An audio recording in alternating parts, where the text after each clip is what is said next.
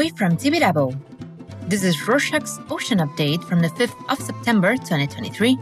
A summary of what's going down in the 70% surface of the Earth covered in salt water.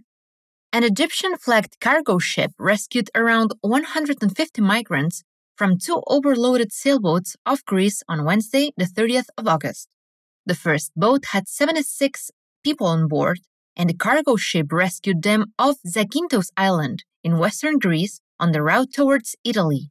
The second one, with 80 people on board, was found off Kythnos Island in the east of Greece, close to the capital. The number of smuggling boats arriving in Greece increased in the last two months, especially on the eastern side, close to Turkey. The Mediterranean Sea was the theater of mass death of migrants over the past months, if not the past years. Among the most recent ones, the shipwreck of Cutro in Italy and the one in Pylos, Greece. They brought the Italian and Greek prime ministers to form a Mediterranean migration alliance in their last meeting in Athens on Thursday, the 31st of August. The two prime ministers declared the main focus of the alliance would be to facilitate cooperation with the African and Asian countries of origin and transit, tackling the cause of migration and managing mass migration flows. Italy and Greece are the most relevant countries of entry into the European Union from the boat routes starting from North Africa and Turkey. Talking about Turkey, a second civilian cargo ship from Ukraine safely reached Istanbul on Monday, the 28th of August, after Russia withdrew from a UN approved agreement on grain export from the Black Sea. Despite the Russian block, the vessel departed from Odessa port on Sunday, 27th of August.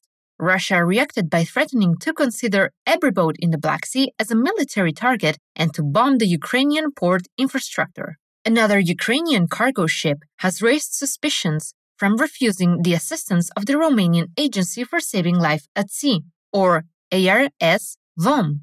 The 45 year old boat Amanos departed from Kilia on Monday, the 21st of August. ARS VOM received a distress call on Sunday, the 27th, reporting buoyancy issues, probably due to a breach in the bow. ARS VOM sent three SAR vessels, special boats for searching and rescuing, fearing the boat would sink and put the lives of the eight crew members in danger. But when the SAR vessels reached the boat in distress, Amanos declined help. Only later, the captain contacted ARS VOM saying they weren't in need of assistance as the minor intervention didn't require any external help and that they were heading towards Bulgaria. Romania withdrew the request for assistance, but two SAR vessels kept monitoring the ship until it exited from Romanian waters. Still on cargo ships, the marine engineering company BAR Technologies, in collaboration with the Japanese corporation Mitsubishi, disclosed a wind powered container. The Pyxis Ocean increased its fuel efficiency by 30% thanks to the BAR's Wind Wings technology, which uses wind in high tech sails. Using wind to power boats is an ancient method that got overpassed with technology, but now it could be exactly this old method that would help the shipping industry in the process of decarbonization by using less fuel. In other news, Maui is struggling to keep toxic fire debris from the ocean. In previous episodes, we talked about the disastrous fire that hit Hawaii. Now, the ocean ecosystem faces a huge danger if the toxic runoff reaches the waters. Coral reefs are located just offshore and are highly vulnerable. State and federal authorities are installing barriers to catch debris before entering the ocean, while the U.S. Coast Guard is putting absorbent booms in the ocean around the stormwater outlets, trying to capture oil and other dangerous materials. The US Geological Survey is monitoring the water and collecting particles for analysis. From the Pacific to the Southern Ocean, three climatologists reported that phytoplankton have begun to bloom later and terminated earlier in the last 25 years. Phytoplankton has a very important role in combating global warming as it absorbs the carbon dioxide of the atmosphere. Researchers at the Southern Ocean Carbon Climate Observatory analyzed satellite pictures of the past three decades and found out that the blooming season of phytoplankton lasts 50 days less than the previous decade. As a result, less carbon is absorbed every year.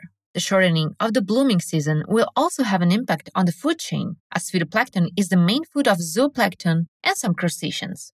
Moving on to ocean warming.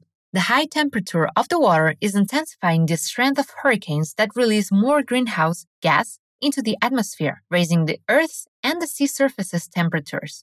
A perfect example of this phenomenon is Hurricane Idalia, which went from Category 1 to Category 4 in only 24 hours on Wednesday, the 30th of August, off the Gulf of Mexico.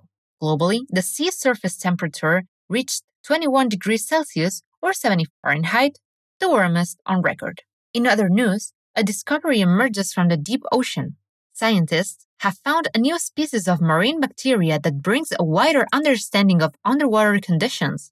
A team of Chinese experts grew the bacteria in a lab reproducing the mud conditions of the ocean floor. The bacteria belong to a family that is common all over the world, but yet not well studied. So far, it is known that it is very effective in recycling carbon and nitrogen.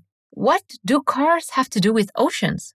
Not much before the car selling company Kia announced the incorporation of recycled plastics collected from the Pacific Ocean in its upcoming models.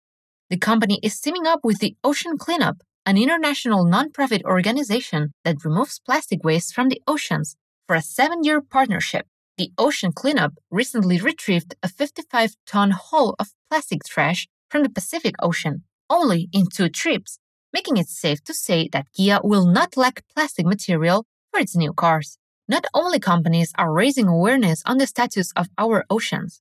The surfing champion Kelly Slater is using his fame to talk about environmental protection and the current situation of the oceans, which, being a surfer, he experiences firsthand. Slater has spoken about the danger of swimming in contaminated waters, mentioning the Fukushima wastewater case, as well as the depletion of natural resources. Ocean health awareness is really circling the globe. The Australian environmental street artist, Ink Hunter, is the author of a mural that promotes action for ocean protection. The Australian National Maritime Museum commissioned the artist, who named his work Shallow Iridescence. The idea behind the work is for society to develop a feeling of shared responsibility regarding the impact of human behavior in aquatic environments and to encourage people to go towards a path of sustainability. The museum also signed the United Nations Decade of Ocean Science for Sustainable Development. This international partnership aims to gather and spread data and knowledge for the sustainable development of our oceans. And that's it for this week. Thanks for joining us. Did you know that today is the perfect day to subscribe to our show? Already did that? Thanks. Then tell your friends about us. Remember, you can help us financially with the link in our show notes. See you next week.